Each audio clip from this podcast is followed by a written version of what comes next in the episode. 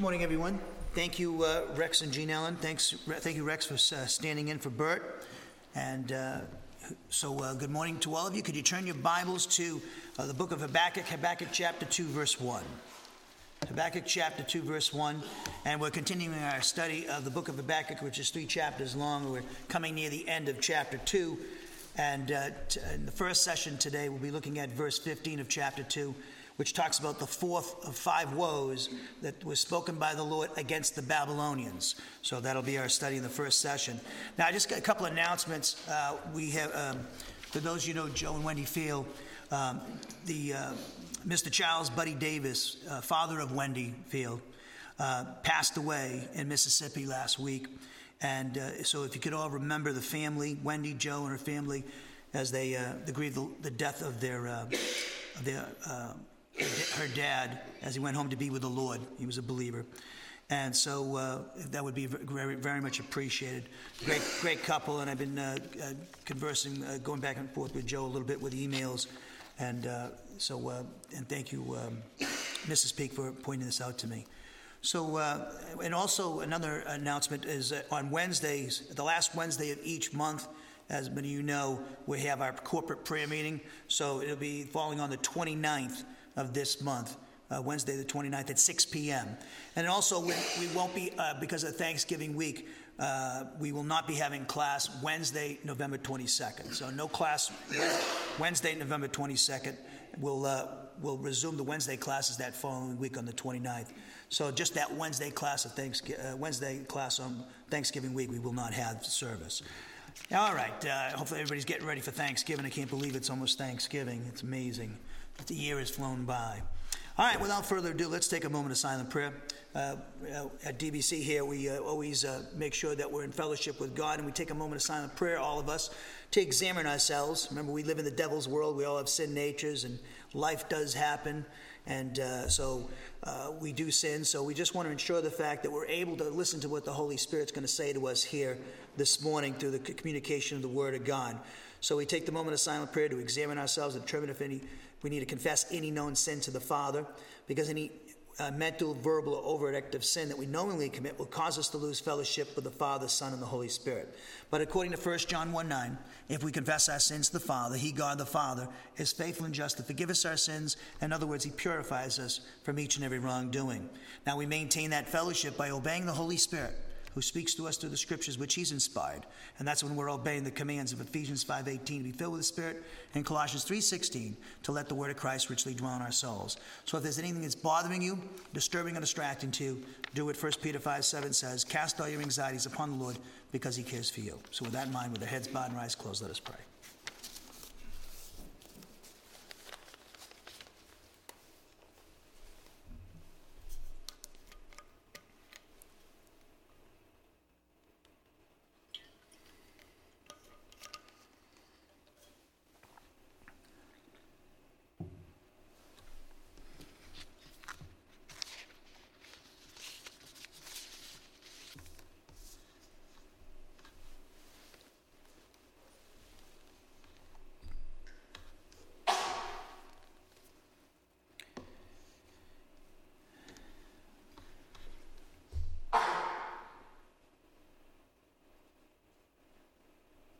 Dear Heavenly Father, we thank you for another day, another blessing, another gift you've given to us to be here present on planet Earth and to not only enjoy creation, but also to enjoy fellowship with you, your Son, and the Holy Spirit. We know that you put us on this earth and you saved us through faith in your Son, Jesus Christ, saved us from your wrath, in order that we might do your will, and that we're here as your servants and as your children to do your will, and we come here assembled here to listen to what the Spirit is going to say to us this morning with regards to your will. And we just pray, Father, that the Spirit would do a mighty work through all of us here this morning. I just pray, Father, for uh, this uh, congregation and this, this service this morning that you would help those in the audience by the power of the Spirit to learn and understand and carefully consider the passages and principles that we'll be noting here with regards to this verse in Habakkuk 2.15 speaking of the fourth woe that you spoke against the Babylonians. I pray, Father, that the Holy Spirit guide us in the application. I pray as a result that we would receive our necessary spiritual nourishment not only to deal with our own issues as individuals and problems, difficulties with sin, but also to understand your character and nature and how you govern the world, which we're learning about in this book of Habakkuk. I pray that you would also empower me to deliver your full counsel today. My Father, I thank you for the great honor and the privilege that you give me to communicate the Word of God to your people who you purchased with the blood of your Son, Jesus Christ. And I take this very seriously. So I just pray that you would help me by the Spirit. I can't do nothing without the Spirit. That He would help me uh, to deliver the, your full counsel today to your people with accuracy and clarity, reverence and respect and power. Help me to be sensitive to the Spirit's guidance and direction. And your word says, when we're weak or strong, your power is manifested in our human weakness. And I pray that through the message that you and your Son and the Holy Spirit would be lifted up, and that all of us, as a result of this service, would bring praise and glory to you. So, Father, we pray for this service in our Lord and Savior Jesus Christ's name, the King of Kings and the Lord of Lords. Amen. We should be at Habakkuk chapter 2, verse 1. And we'll get there in a momentarily. Uh, we're, today, in the first session, as I mentioned before the opening prayer, we'll be looking at the fourth of five woes that are in Habakkuk chapter 2 where, which was spoken against by, uh, spoken by the Lord against the Babylonians. Now, uh, quickly, by way of review, where we are in the book, uh, in case you might be popping into the study for the first time, uh, the book of Habakkuk is actually a dialogue between God and this prophet who more than likely was a Levitical priest and a musician. We know this because uh, he mentions that he about the stringed instruments that the psalm in chapter three should be put to music to. He talks about that. So more than likely was a Levitical priest that was a musician. But he has this dialogue with God, and this is in the seventh century BC, probably around 605 BC, because uh, it's right on the eve of the Babylonian invasion, the first of three Babylonian invasions of the southern kingdom of Judah. So uh, the Habakkuk is having a dialogue with God in this particular uh, book. And this is very unusual. You don't see this like, like this uh, very often in Scripture. Now, again, at, in this particular time in history, we talked about that it's the 7th century BC. And so, if you recall, uh, going back in Israel's history, uh, Abraham, Isaac, and Jacob, they're the progenitors of the nation of Israel. Jacob had his name changed by God from Jacob to Israel, and he became the, uh, the progenitor of the nation of Israel. He had 12 boys. They became the nation of Israel.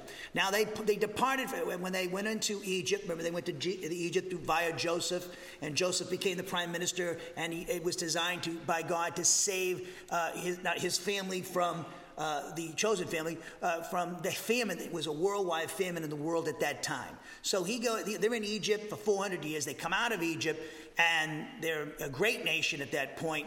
And then you have the Exodus generation, we call it, the book of Exodus, led by Moses and Aaron. And so they come out of there, and then they, they, they, they, they didn't go in immediately because of the apostasy, the lack of faith of the Exodus generation, and only Joshua and, and Caleb and their families went in with the children of the Exodus generation. So they go in and they go in under Joshua. Moses passed away. They had Joshua. He goes in there.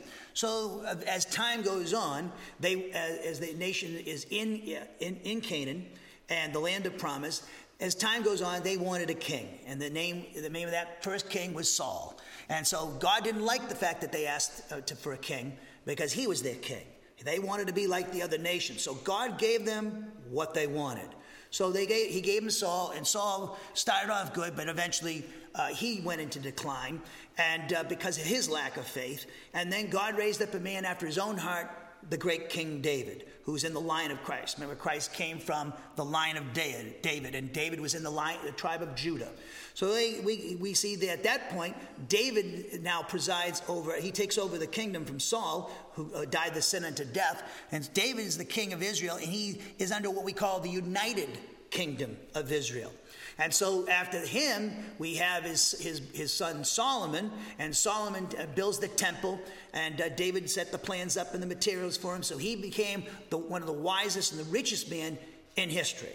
So King Solomon starts off good, but King Solomon goes into apostasy. He couldn't stand, he, his love for his foreign wives, and he, against God's word, uh, he uh, accumulated foreign wives who were uh, involved in different uh, worship of the different uh, gods of the ancient world at that time. God was not happy with that because they, they, they caused Solomon to drift away from his obedience to devotion to the Lord.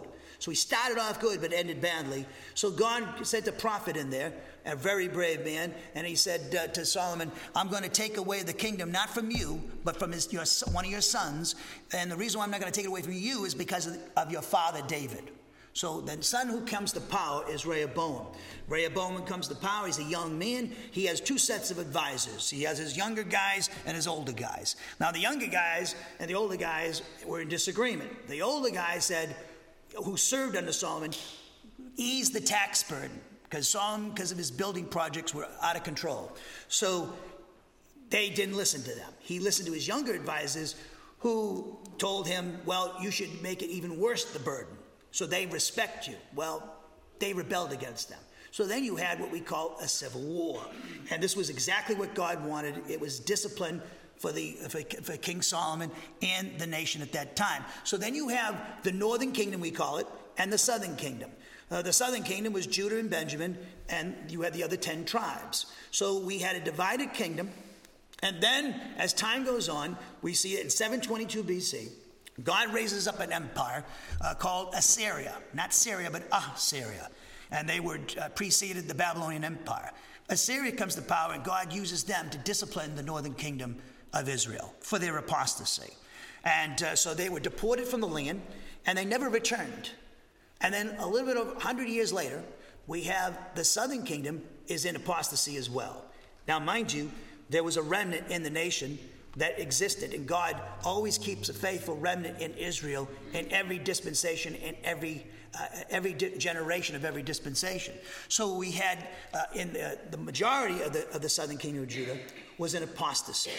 And so in 605, 597, and 586 BC, God used the Babylonian Empire, that wicked, pagan, evil empire that we've been discussing in great detail here, and uh, watching what God used use them to discipline not only his people who were in apostasy, but also to, uh, to execute judgment.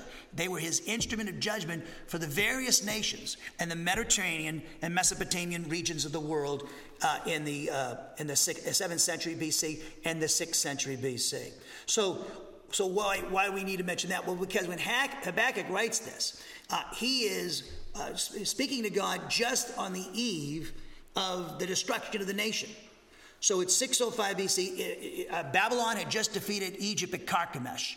And uh, so there, which is up in, toward Lebanon and north of Israel. Okay, we put that on the map. So they're sitting there poised to come into the Mediterranean region of the world, and God was going to discipline uh, the southern kingdom of Judah. Now, uh, little did Habakkuk know, he, in this dialogue, he starts off complaining to God about the great apostasy in his nation and is among his covenant people who are believers.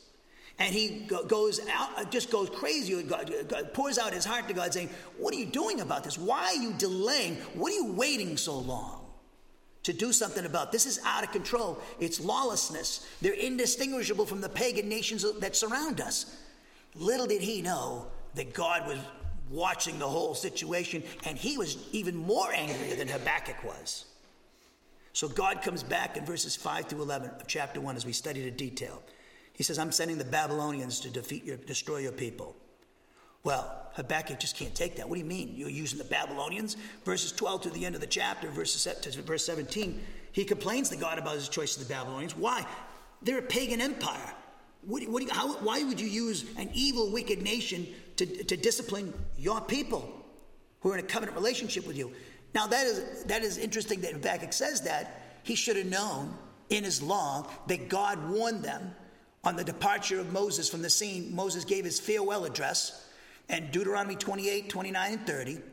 And he warned the nation that if you go and leave me or are unfaithful to me, I will bring foreign powers to destroy you and I'll, I'll remove you from the land.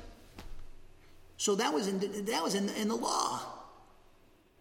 And second of all, he should have known better because the northern kingdom of Israel was destroyed by Assyria. So he should have known that. So, chapter 2, we, we are in chapter 2 now. And we see Habakkuk just waiting to see what God's going to say so he can come back at him.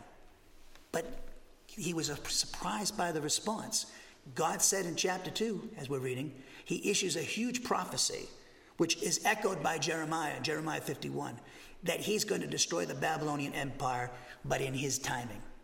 So until he's finished using Habakkuk, uh, using uh, uh, Nebuchadnezzar at Babylon to discipline his people and destroy these other pagan nations who are in apostasy in gross idolatry for generations. Okay, he's going to he's going to destroy Babylon eventually as well. And this prophecy was issued about 605 BC, and it was executed in, uh, in 539 BC, as it, we saw in the book of Daniel, Daniel chapter 5, where Belteshazzar, uh, Belshazzar and his father Nabonidus were co regents, and they were defeated by the Medo Persian Empire, which is a prophecy that Daniel made that Medo Persia would defeat Babylon and absorb her into her empire.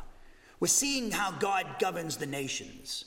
Now, why did God wait so long to do this? To, uh, why, did why did God wait so long to, to discipline the southern kingdom of Judah? Because he wants all people to repent. And repentance means a change of attitude. Okay? Now, for a believer, repentance is confession of sin and obedience. An unbeliever who's not in a relationship with God must change his attitude about Jesus Christ and believe in him. So, this is the context in which we find uh, ourselves right now in Habakkuk chapter 2, verse 15. So, as you see on the board, let's read from, uh, if you have, you don't have your Bibles with you, you can just watch it up here. I'm reading for the, we read from the NIV here, an excellent translation. Uh, Habakkuk 2, 1, it says, and we'll read the whole chapter, and then we're going to look at verse 15. And the reason why we do that is so that we can pay attention to the context. That's how false teachers and false teachers are out there abundance today. And this is one of the things that they do. They'll take one line of scripture and take it out of its context. You're not going to see that ever here. Not while I'm it's not on my watch, you're not going to see it. It says in Habakkuk 2:1, I will stand at my watch and station myself on the ramparts. I will look to see what he will say to me, talking about God, and what answer I am to give to this complaint. Then the Lord replied, Write down the revelation and make it plain on tablets, so that a herald may run with it. For the revelation awaits an appoint, appointed time. It speaks of the end, and it will not prove false. Though it linger, wait for it. It will certainly come and will not delay. See, now he's going to describe the Babylonians in great detail and their sins. He's listing the charges. Remember this about God. And I pointed this out to you in Obadiah, where God issued the, list the charges against Edom. And God will do that. We've got to remember something. There's a courtroom drama going on right now in heaven. How do we know that? Read the scriptures. The reason Satan was given an appeal. Satan should have been, his sentence wasn't executed immediately. We know that from Matthew 25, 41. And he's the God of this world. So God must have given him some kind of an appeal. There's a courtroom drama, and that's why you and I need to advocate with the Father, 1 John 2 1, Jesus Christ, because it says in Revelation 12 Satan makes accusations against us in the throne of God as we speak, and he doesn't need lies. He's got the evidence on us. So there's an angelic observation going on, okay? So God is listing the charges, and he has the, his witnesses are the angels. He, uh, they're witness to the charges, and he lists these charges before he brings down the judgment.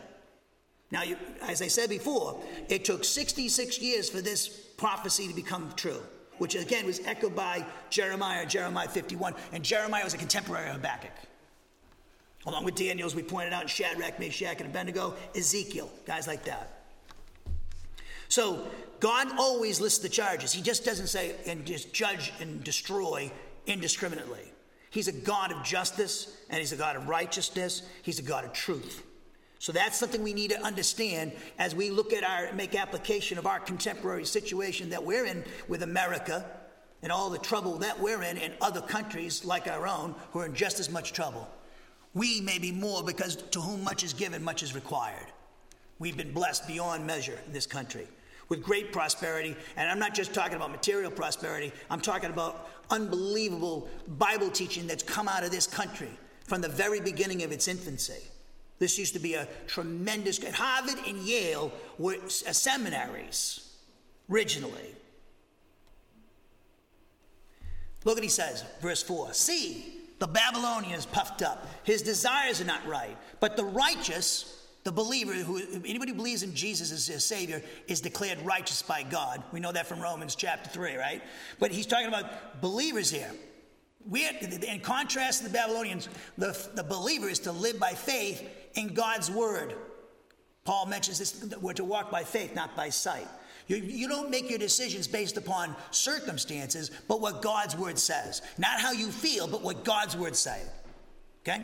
Then he says in verse 5 Indeed, wine betrays him. He is arrogant and never at rest, because he's as greedy as the grave, and like death is never satisfied. He gathers to himself all the nations and takes captive all the peoples. It's talking about their imperialistic greed, we pointed out. Then it says in verse 6 Will not all of them, and it's talking about the people that Babylon conquered, taunt him, Babylon, with ridicule and scorn, saying, Woe to him who piles up stolen goods and makes himself wealthy by extortion? How long must this go on? Will not your debtors suddenly arise? Will they not wake up and make you tremble? Then you'll become their victim. Babylon will become their victim. It's called the principle lex talionis.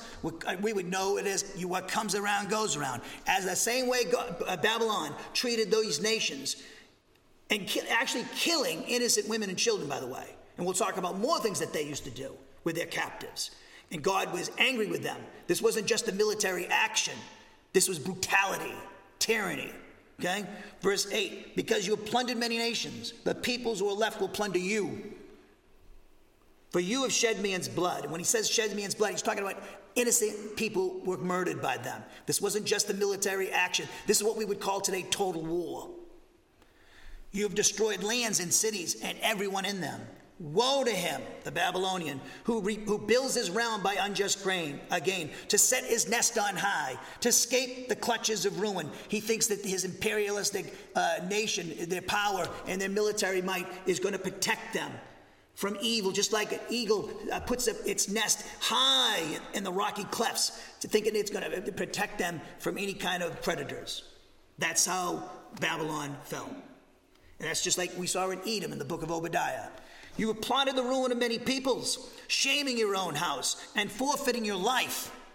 The stones of the wall will cry out, and the beams of the woodwork will echo it. Woe to him who builds a city with bloodshed and establishes a town by crime has not the Lord Almighty determined that the people's labor is only fuel for the fire, that the nations exhaust themselves for nothing? And what is true then is true today. That statement is true for the nations in our day, including our own. They exhaust themselves living independently of the Lord Jesus Christ, which is the essence of evil. Satan's first sin was independence from God. I will, I will, I will, I will, I will. Isaiah 14, 12 to 14. That's the essence of evil. And the world is living in that way. And the United Nations is a perfect example of that. We're going to get peace through uh, these nations getting together. You will have no peace until Jesus Christ rules on this earth. There's no peace for the human soul until they trust in Jesus as Savior. And there's no peace for this country or any nation on the face of the earth until Christ comes back and establishes peace. And he'll do so by violent action, military action. Read Revelation 19. He says this, a prophecy of the millennial reign, giving the reasons for what he said in verse 13. For the Lord, the earth will be filled with the knowledge of the glory of the Lord, and as the waters cover the sea. We do not see that today. Woe to him who gives drink to his neighbors, pouring it from the wineskin till they get, are drunk, so that he can gaze on their naked bodies. You will be filled with, sh- with shame instead of glory. Now it's your turn. Drink and be exposed. The cup from the Lord's right hand is coming around to you, and disgrace will cover your glory. The violence you've done to Lebanon will overthrow you, overwhelm you, and your destruction of animals will terrify you. For you have shed man's blood. There we go again. Innocent people. For you have destroyed lands and cities and everyone in them. Of what value is an idol, since a man has carved it? Or an image that teaches lies? For he who makes it trusts in his own creation. He makes idols that cannot speak. Woe to him who says to wood, Come to life, or to a lifeless stone, Wake up. Can it give guidance?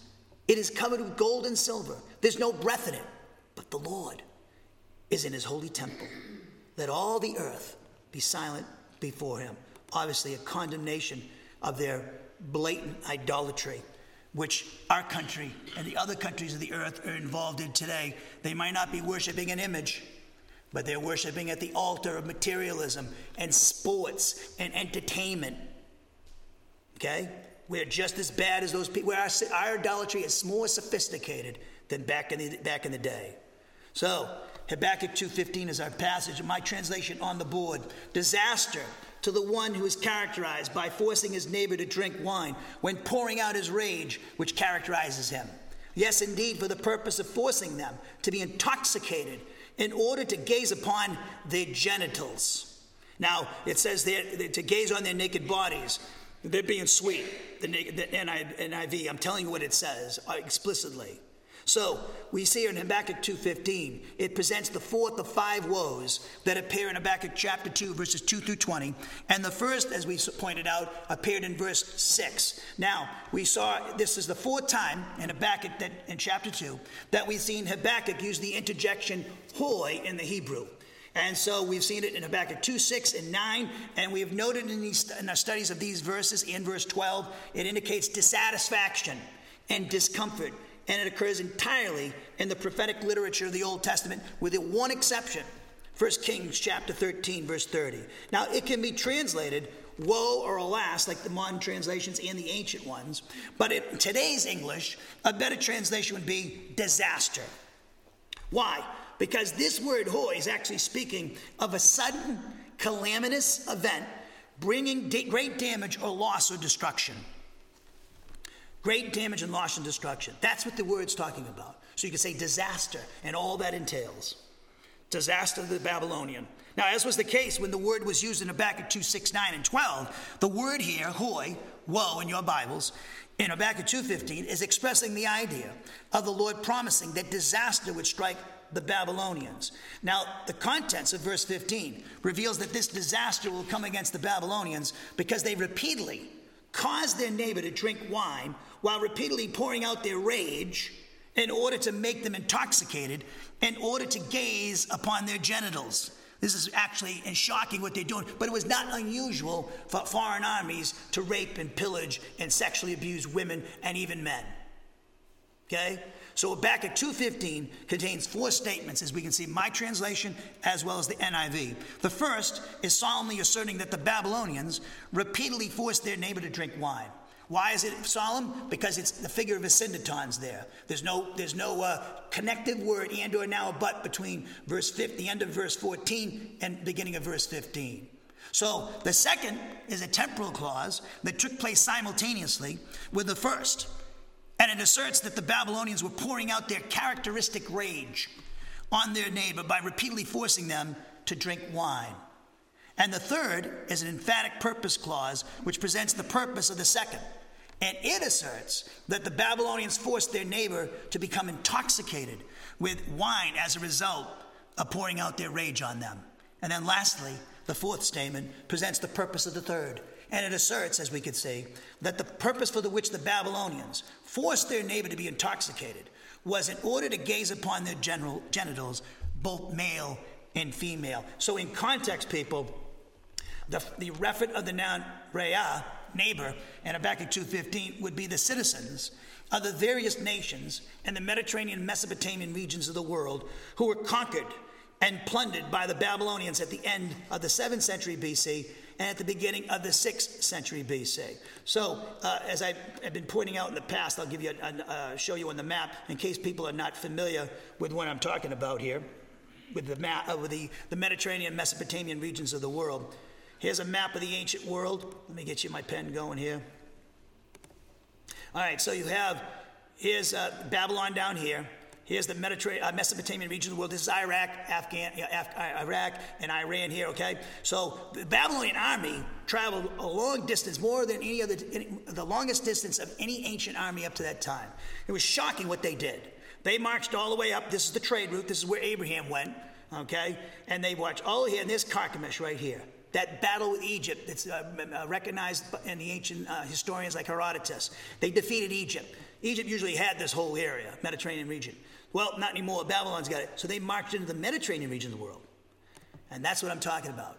So, as we see it with my point on the board here, that in context, the word neighbor there would be referring to the citizens of the various nations in the Mediterranean Mesopotamian regions of the world who were conquered and plundered by the Babylonians at the end of the 7th century BC and the beginning of the 6th century BC. Now, therefore, people, these four statements in Habakkuk 2.15 are actually figurative language describing the Babylonians' cruel, imperialistic, and humiliating treatment of the citizens of these various nations that I just told you about. The Babylonians' cruel, harsh treatment of the citizens, their captives of these nations, is compared to intoxicating wine, which the Babylonians forced these nations to drink so that they could humiliate them. So, therefore, the fourth woe in verses 2 through 20 of this chapter is directed at the Babylonians for their cruel treatment and uh, basically sexually abusing their, their captives and humiliating them for the purpose of humiliating them. It's directed against them because of their unrepentant, sinful conduct in relation to the various nations in the Mediterranean and Mesopotamian regions of the world. Now, many commentators take Habakkuk 2.15 as uh, strictly figurative language, but I believe this verse could also be taken literally. Why? Well, the passage says that the Babylonians characteristically forced their prisoners of war to drink when, quote unquote, pouring out their rage which characterized them in order to get them intoxicated so as to gaze at their genitals. In other words, I'm telling you, is that the Babylonians expressed their rage by forcing their prisoners of war to become intoxicated with wine in order to gaze at their genitals with the, expl- the implicit uh, suggestion of, of sexually abusing them, people. So this is not unusual for these nations to do that. You see it in war. You see it in. Uh, you hear about it with armies, uh, and even in our day and age, when they rape women, okay, and, and, and kill children, innocent people. Well, that's the Babylonians. They were the first to really be involved in total warfare. Okay. Thus, we saw. We therefore we see the reference to the genitals here in Habakkuk 2:15 not only refers to male genitalia, but also female. Thus, the Babylonians not only sinned by forcing others to become intoxicated with wine, which characterized them as a people, but also they were involved in the sins of drunkenness and sexual sins such as ad- adultery, fornication, homosexuality, which again is indicated by the reference to gazing at genitalia. So, as we noted in Habakkuk 2:15, uh, this verse is asserting that the Babylonians, who were characterized by drunkenness, also forced others to be intoxicated as well. So what we're seeing in the in the chapter is not only were they when they, uh, they were imperialistic greed, okay, but they were also drunks, alcoholics, and sexually abusing people. They just were out of control, okay. They dominated these nations. They used their military might to just destroy and humiliate nations, subjugate them to themselves, make them their slaves. And this went on for 66 years. And this was God's judgment this was God's judgment. God doesn't need to come down, and one day he, the Lord God Himself will come down and uh, uh He will use, He will be physically present. But he, he can use evil nations to destroy other evil nations. That's how He governs the world. Now, this should be a comfort to us when you see an unjust treatment, when you see nations, godless nations, and they continue to commit crimes and uh, unjustified wars, it's comforting to know that God's going to do something about it. This book tells us this. It's a nation, as I've been saying, it's a proclamation to the nations, including our own, that you better wake up. Because I am a God of judges, and that's not a popular subject in this country today.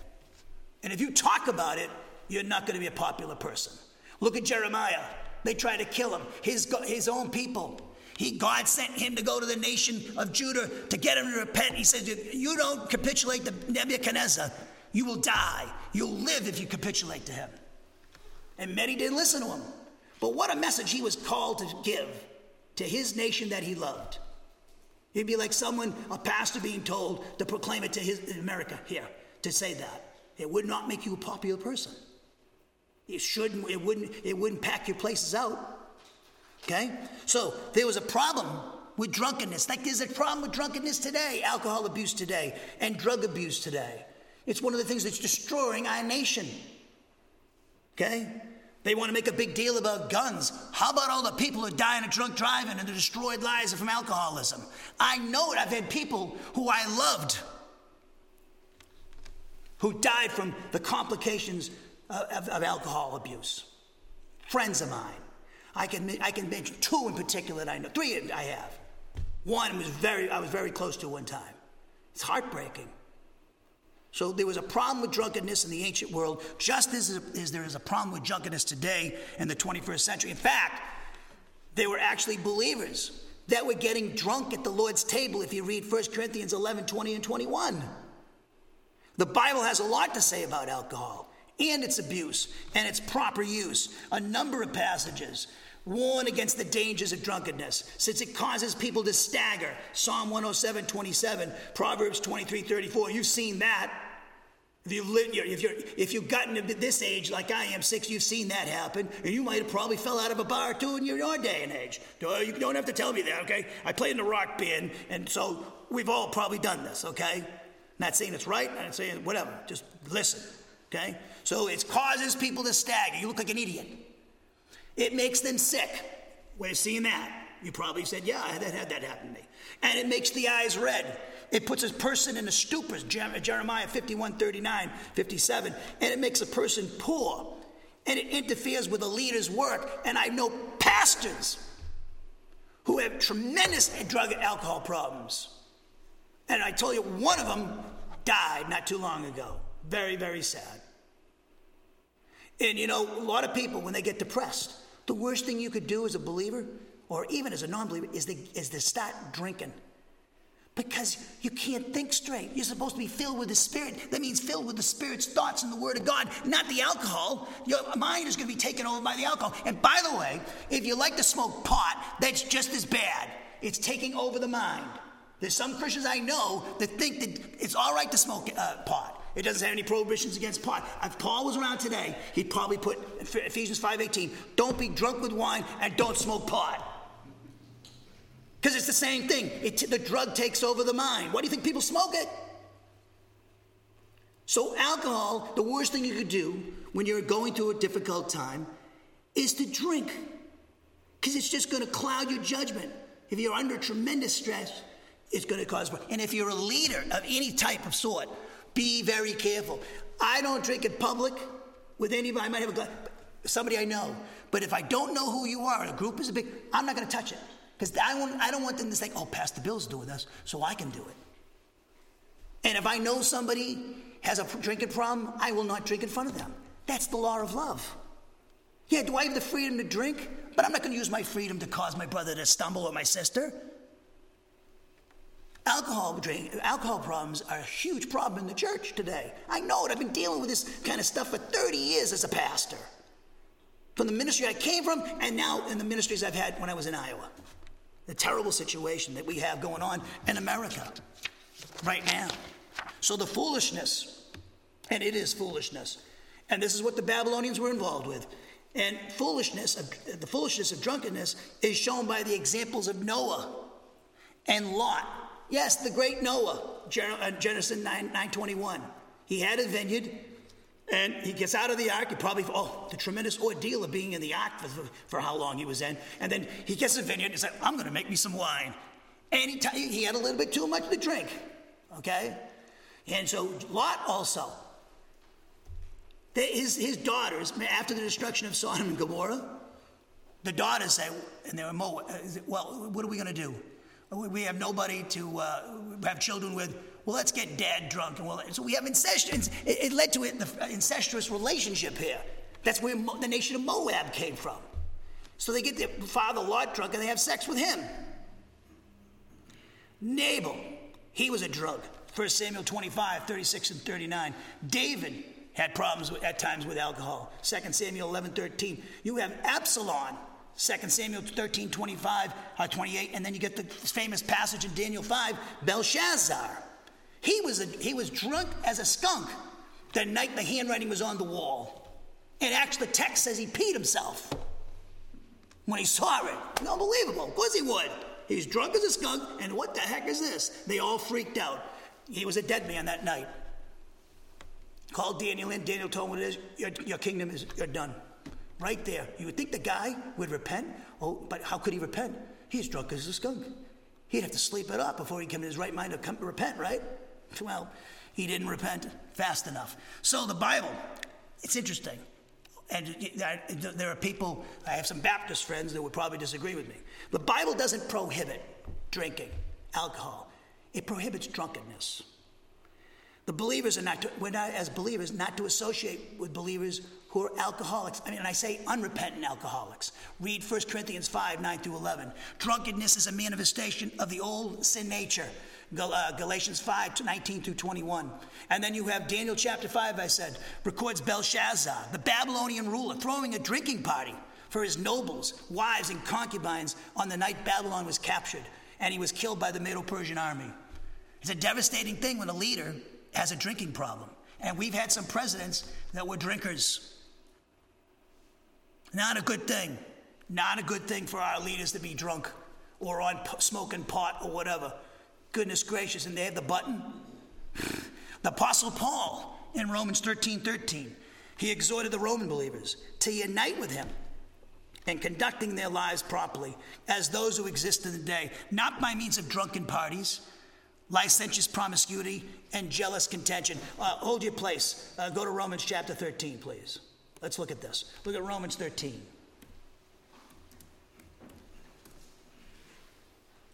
And we're going to start at verse 13. Romans 13 13.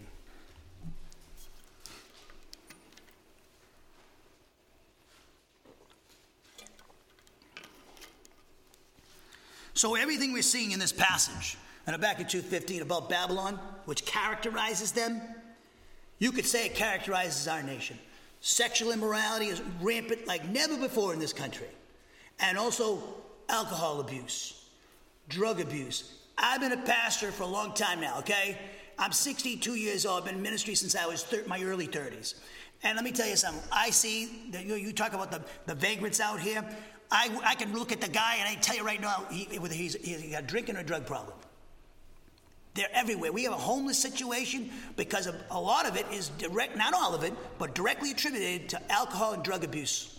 That's right, it is. Get to know some of them, get to know the people who work with these people. I have. So, it says in Romans 13 13, we're talking to the Christian community now about our, our responsibility with alcohol. Let us behave decently. Oh, isn't it interesting? The holidays are coming up. Okay? You got Thanksgiving, you got Christmas, you got New Year's. What do we do in this country? We party. And so we got to be careful. We represent the Lord Jesus Christ. We're to be filled with the Spirit, not with the spirits. Okay, as you probably heard. Romans 13 13. Let us behave decently, as in the daytime, not in orgies. Now, he's telling the Christian community this. So there some Christians are involved in orgies. How do you, you got, how do you know that? Well, in the Roman in the background of the Roman Empire, you, got to look at it and understand the context. Many of the Christians were and early on they were Jewish Jewish believers. Okay, then the Gentiles through Paul's ministry started coming into the church, and they outnumbered the Jews. Now, the, what did they come from? The background they come from? Well, in the background back in the Roman century, in Greco Roman culture, in the first century, it was not unusual for men to have boys, partners. Yes. And it wasn't frowned upon unless you were, and forgive me, I'm, I'm trying, I know it's Sunday morning, I didn't know the pastor was going to hear and start talking about sex to us. Receivers were frowned upon. You know what I'm saying, okay? You're all adults. So you had this going on, and you had people who were slaves, and they were many times abused, not all of them. But you had this kind of thing going on. And they had, in the, in the Greco Roman culture, with the Greco Roman pantheon of gods, they would have sexual intercourse as part of their worship of these gods with uh, temple prostitutes, both male and female. Now, these are the people that were the first Gentile Christians. So you think America's bad? We're getting there, okay? We're getting there. So he's saying what he's saying, governing their behavior here through the Spirit in order to protect them from going back to their former way of life, which would have involved for some of them orgies and drunkenness. So he says, Let us behave decently as in the daytime, not in orgies and drunkenness, not in sexual immorality and debauchery, not in dissension and jealousy. Rather, clothe yourselves with the Lord Jesus Christ. What does that mean? Two, obey what the Spirit's teaching you. Okay? That's the root essence of it all. In the Word of God, He teaches us, right? Well, you're to put on Christ means to obey His commands. First one, love one another as I have loved you. John 13, 34. And also, of course, 15, 12, you see it. And there's many expressions of the command. When you're obeying the command love one another, you will forgive one another. So somebody hurts you, and it will happen in the church. You will get hurt by somebody, either by me, or you hurt me, or we hurt each other. We're sinners. Got to expect it to happen. Not saying you should, but it happens. So forgive. If you forgive one another, why should you forgive? Because God forgave us. I, should, I, I'm obligated to forgive you. That shows I love you. Why am I obligated? Because God forgave me much more than, uh, uh, much more for what I did to God. He forgave me much more than whatever you did to me. Trust me. Forgive one another. Be patient with one another. Tolerant with one another. So when it comes to political views, as you heard me say, and we get the politics going on, be tolerant. It doesn't mean just because you're tolerant of the person's view doesn't mean you agree with it. We do have freedom of speech in the country. Now you have the freedom of speech to say something stupid. Really, you do. It's in the Constitution. If we take away the freedom of speech of the, of the, of the Muslim, we're going to take it away from ourselves. If you take it away from the homosexual, you're taking it away from yourself. You see, it comes to this responsibility, the privilege of having freedom of speech comes responsibility. And many people are abusing that responsibility. But that's on them. That's on them. Okay? So, clothe yourselves with the Lord Jesus Christ, what also would mean appropriating by faith your union identification with Christ, which we've been studying in sanctification. Paul says in his writings, we're crucified, died, buried, raised, and seated with Christ through the baptism of the Spirit. That means God looks at you as crucified, died, buried, raised, and seated with Christ. You're a new human. You're a new human being. You're a new. You're part of the new humanity. You're part of. The, you're the member of the body of Christ. You're seated at the right hand of the Father. You're victorious over your enemy, Satan who wages war. I'm not your enemy. Okay? Your brother in Christ is not your enemy. The homosexual, the president of the United States is not your enemy. It's Satan. Ephesians 6:10 to the end, verse 18. So we're, we're in a place of victory. How do you, how do you uh, experience that victory over sin and Satan's cosmic system? Appropriate by faith. Your united identification with Christ. Consider yourself dead to the sin nature and alive to God, or dead to the cosmic system of Satan and alive to God, which means you're a slave to God now. You don't have to go back to the, that former way of life that just caused you shame, Paul said in Romans 6. So he says, Clothe yourselves with the Lord Jesus Christ and do not think about how to gratify the desires of the sin nature. Now, Paul in Ephesians 5:18, he prohibited the Christian community from being intoxicated with wine and commanded them to be filled or influenced by the Spirit. Go to now over to Ephesians chapter 5. Ephesians chapter 5. Look at verse 15. What a great, I'm working on this book right now, and I'm teaching it uh, with Wenstrom Bible Ministries, and eventually we're going to teach it here. And uh, but there's many other things I want to teach first before we do this book. But um, this is an amazing book, uh, and, and, we'll have a lot of fun in it. We're going to have a lot of fun in a lot of the books. As you told, I told you, we're going to be doing Genesis, we're going to do Exodus, we'll do Daniel, we'll do Romans, we'll do Colossians, we're going to do Philemon, we're going to do all these books, okay? So it says in uh, Ephesians 5.15. Now, the first three chapters are the doctrinal section, we call it, of the book. In other words, we call it the indicatives of the Christian faith.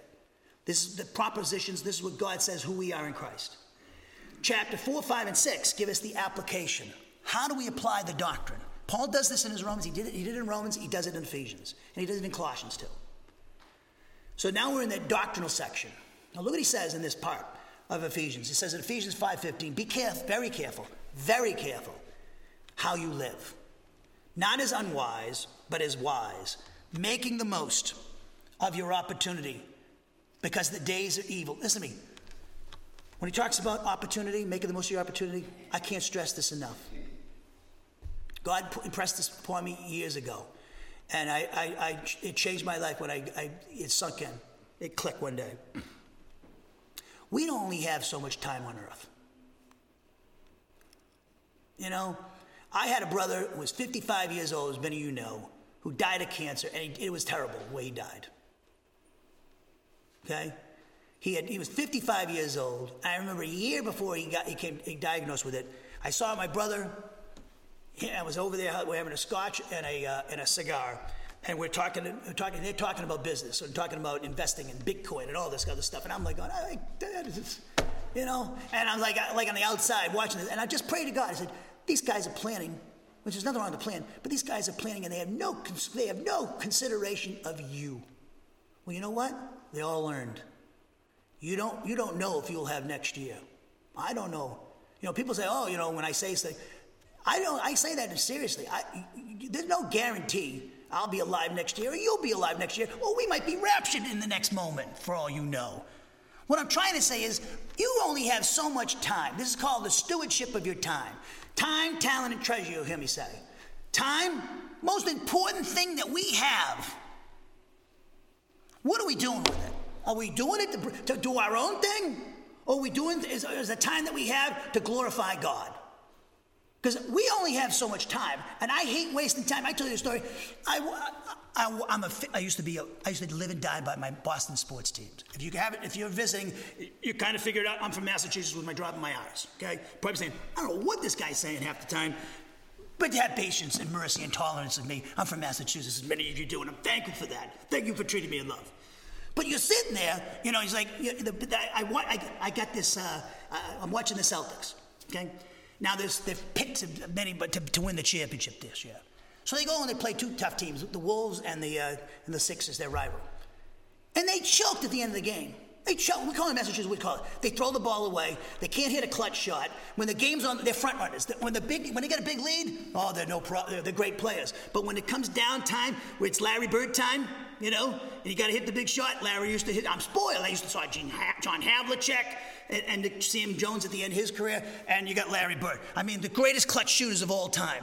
Tell me, don't tell me about Michael Jordan. He couldn't compare to Larry Bird. I'm sorry. You want to talk about after class? Go ahead. Well, I'll meet you in the parking lot.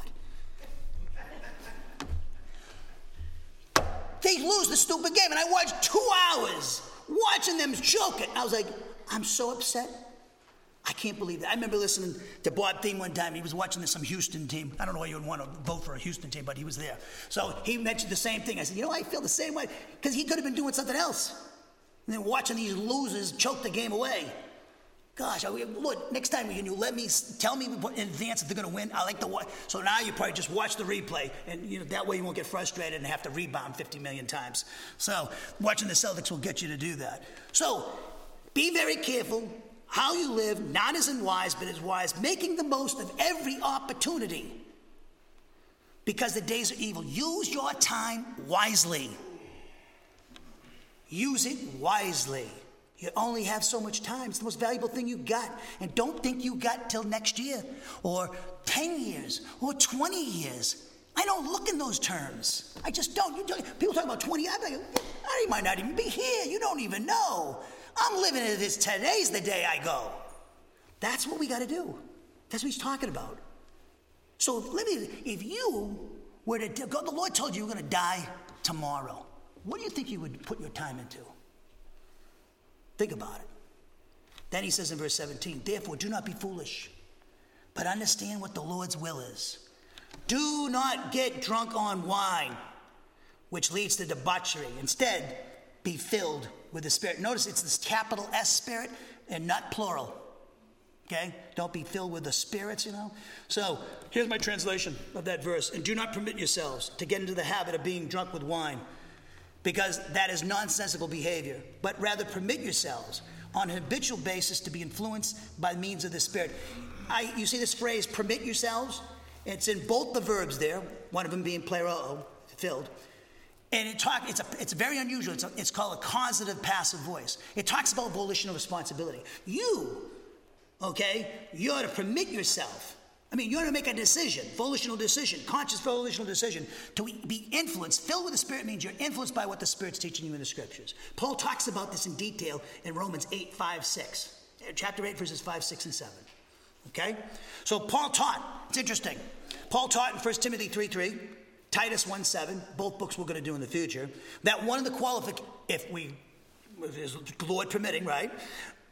Paul taught in 1 Timothy 3 3, Titus 1 7, that one of the qualifications which must be met in order for the man with a spiritual gift to pass the teacher to become an overseer is that he must not be an alcoholic. And this is one of the qualifications for a deacon.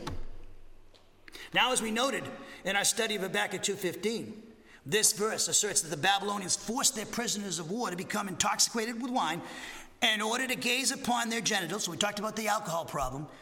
And this is a gazing upon their genitals is a reference to not only male genitalia, but female. Thus, they were involved in not only heterosexual sins, such as fornication and adultery, but also homosexual sins. Paul taught in Romans 2, 127 that God not only gave heathen Gentile women over to lesbianism for their rejection of him, but also he gave them gave the men over to homosexuality for the same reason. As I pointed out to you before, the Greco-Roman society of the first century of Paul's day tolerated homosexuality and viewed it as superior to heterosexuality. But in Jewish culture, it was considered an abomination because the law condemned and prohibited it. Leviticus 18 22 and Leviticus 20, verse 13. The Bible never, ever. I, I met a, I knew this guy, he's a, he's a Christian, and that was Iowa. He's a Christian, but he, believed, he, he, he was involved in homosexual behavior. And he tried to tell me, I said, there's nowhere, I said, from all due respect, from cover to cover, it ever condones homosexual behavior. It's condemned. Well, Jesus never said anything about it. Jesus didn't say anything about it because they didn't have a problem in Jewish culture because they killed people like that. That's why they didn't have a problem with it. And they went, oh, yeah, oh, good thing you don't live in Jewish culture. You'd be dead by now. They would have stoned you in the street over there. Oh, gee, yeah.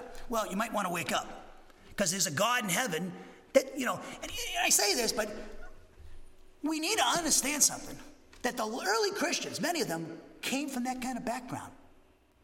Paul even mentions that. You know, in, uh, inheriting the kingdom of God, some of you used to be like this. And he talks about practicing homosexuals. So don't tell me God can't deliver a, homosexual from their sins. He can, just like he can, can, can uh, deliver them from uh, heterosexual sins. So the Greco Roman society of Paul's day tolerated homosexuality and viewed it as superior to heterosexuality. Yep. But in Jewish culture, as we pointed out, it was considered an abomination since the Mosaic law condemned and prohibited. In the Greek New Testament, Paul teaches that practicing homosexuals will not inherit the kingdom of God, meaning that they will not in, uh, receive their eternal inheritance. That's 1 Corinthians 6, 9, and 10. Lesbianism and homosexuality is a manifestation of the old sin nature. Just read Galatians 5, 19 through 21, and 1 Timothy 1, 9 through 10 as well as Ephesians 5, verses 3 to 5.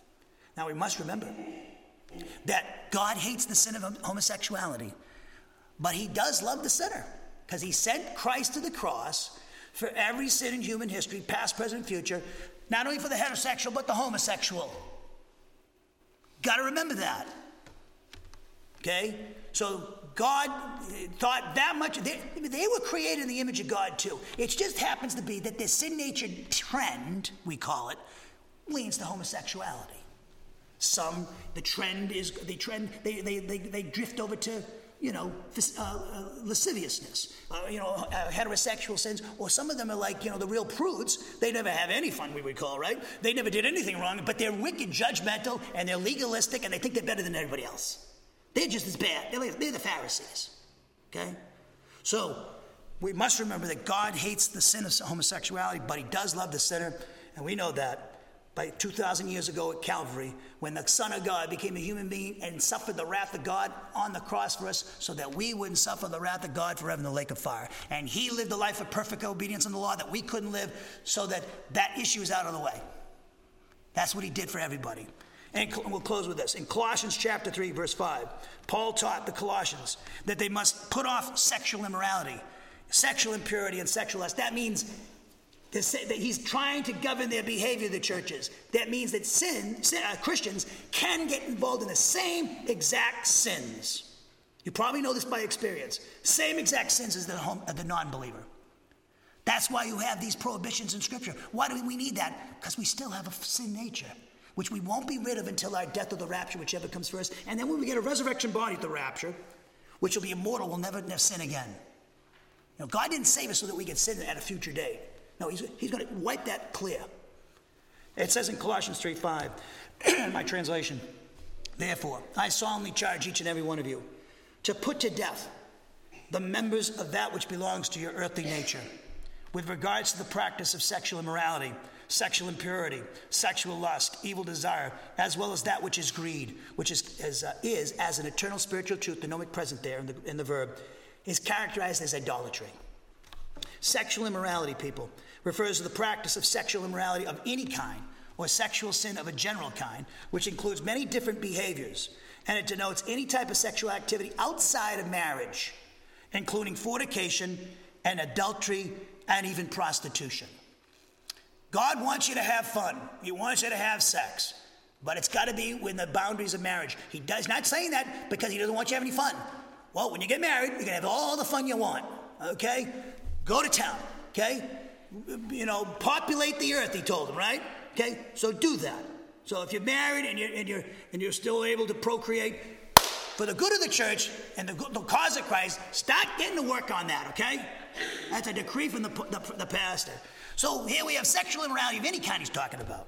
And then lastly, sexual impurity refers to the. I have to have a little bit of levity because it is a little serious subject if you haven't got the got the message there. So I try to like to throw intersperse uh, a little levity there, which is not what I was intending because that's just the Holy Spirit, I guess, because or me. Anyway, sexual impurity refers to the practice of all types of sexual sins such as premarital sex, rape, adultery, homosexuality, and other sexual deviations, and it denotes the state of moral impurity in relation to sexual sin. And sexual lust, that pertains to the practice of uncontrolled sexual passion, lustful desire, and evil craving. So, how do you put to death these things? As we've been pointing in our, in our doctrine of sanctification on Wednesday, Romans 6 11 through 12 says, Consider yourselves dead to this in nature and alive to God. Because why? Because you've died with Christ and raised with Christ. In other words, live in a manner that's consistent to who God made you to be a child of God. You're no longer a child of the devil. We're not children of the devil. They sin, they're evil, they're rebellious. We're out of that now. We have a new lifestyle. The true alternative lifestyle is the Christian way of life, the spiritual life, where there's joy, there's peace, there's love, there's forgiveness. It's where it's at. Heavenly Father, we thank you for this time to study your word. We pray this lesson to be a blessing to your people, bringing glory to you and your Son, Jesus Christ. In his name we pray. Amen.